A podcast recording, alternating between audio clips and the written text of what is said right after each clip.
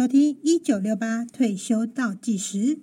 这个节目呢，主要是要分享一些关于存股理财的一些相关心得，然后希望可以陪你呢一起打造一个退休好体质。那现在就跟我们一起退休倒计时。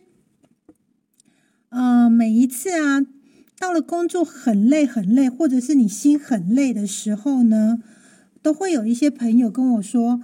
啊，天哪，真的好想好想直接退休，哦但是呢，到底要存多少钱才可以真的做到退休呢？才不会老年之后变得有点金钱焦虑。所以今天呢，我们就想要来跟大家分享一下，要怎么样去计算一个大略的退休金的金额。因为呢，每一个人呢，他的理财财务的状况都不一样，项目也不一样。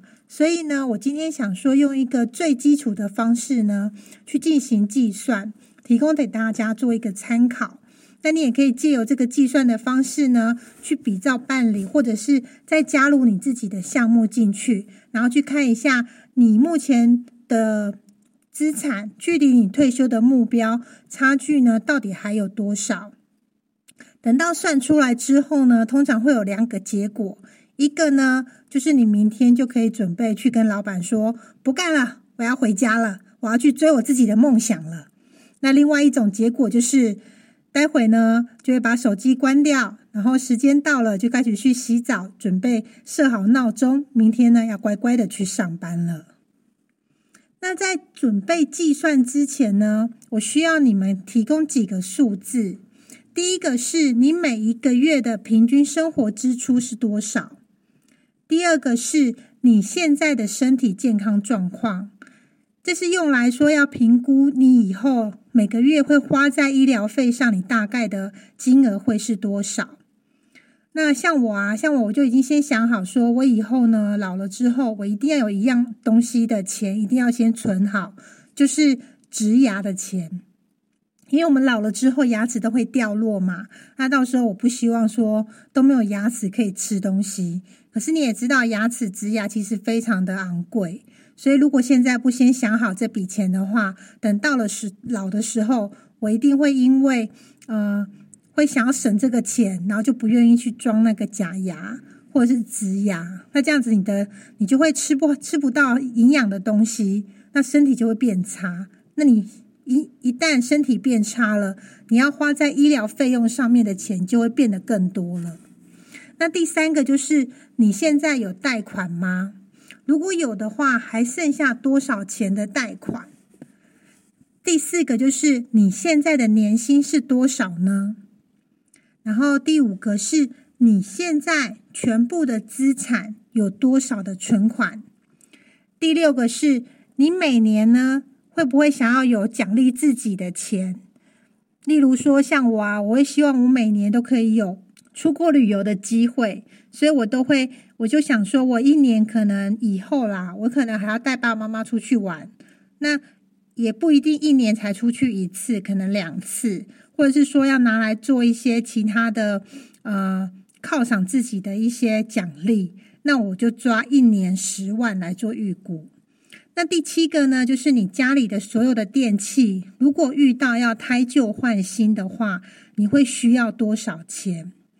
因为很多人都忽略掉这一点，以至于当你年纪大的时候，发现除了你自己用在身上的钱以外，还会有一笔就是呃你家里面的一些开销，包括电器用品，甚至于有些房子老了，可能还会有一些呃要做汰旧更新的动作。这个的钱呢，也可以先把它预想下来。那像我的话呢，我就先把一个必需品，就生活必需品，我先列出来。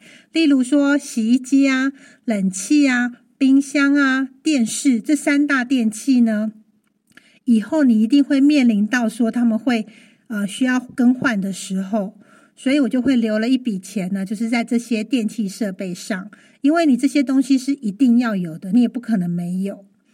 然后第八个呢，就是你的退休金，你可以去计算一下，当你退休的时候，你每个月可以领到多少钱。第九个就是你现在几岁了呢？第十个就是你觉得你会活到几岁？因为目前国人的平均余命呢，大概都可以活到呃八十啊到八十五，甚至更高。因为现在的医疗很发达，所以这个这个数字可以提供给你们做个参考。那有了以上的这十个数字之后呢，我们就可以来大略的算一下，你到底需要多少的退休金额。那我先设一个计算方法的情境好了，例如说，我今天要帮帮这个女生算的呢，她是一个五十岁，然后她不会开车的一个单身女性，她目前没有负债，那有一间小套房，那也不用租房子。那他的余命呢？我们先抓成八十五岁。那他目前的存款大概有一千万，月薪是十万元。那首先呢，我们先将他每个月的支出呢，先乘以十二，就会等于他一年所需要的花费。那假如他每一个月的全部的开销呢，加起来大概是每个月都要花四万块，那一年呢就是四十八万。那再加上呢，刚刚讲到说，诶，他可能出国旅游的预算跟我一样，他也抓了十万好了。那我们再乘上余命，那这样子他的余命是三十五年。那我们就是全部乘完之后的金额就会是两千零三十万元。可是啊，这个还不是最后的哦，因为我们每一年呢都会遇到通膨，所以我们要把通膨率呢再抓一个。呃，我们现在的通膨大概是三趴到四趴，我们就抓个四趴。那抓个四趴的话呢，大概就是两千一百一十一万元。那还有还要再加上其他的项目，例如说，如果他跟我一样也想要拥有一个呃植牙费，我们抓个一百万好了。然后以后老了之后，也许还要有一些医疗的费用，抓个两百万。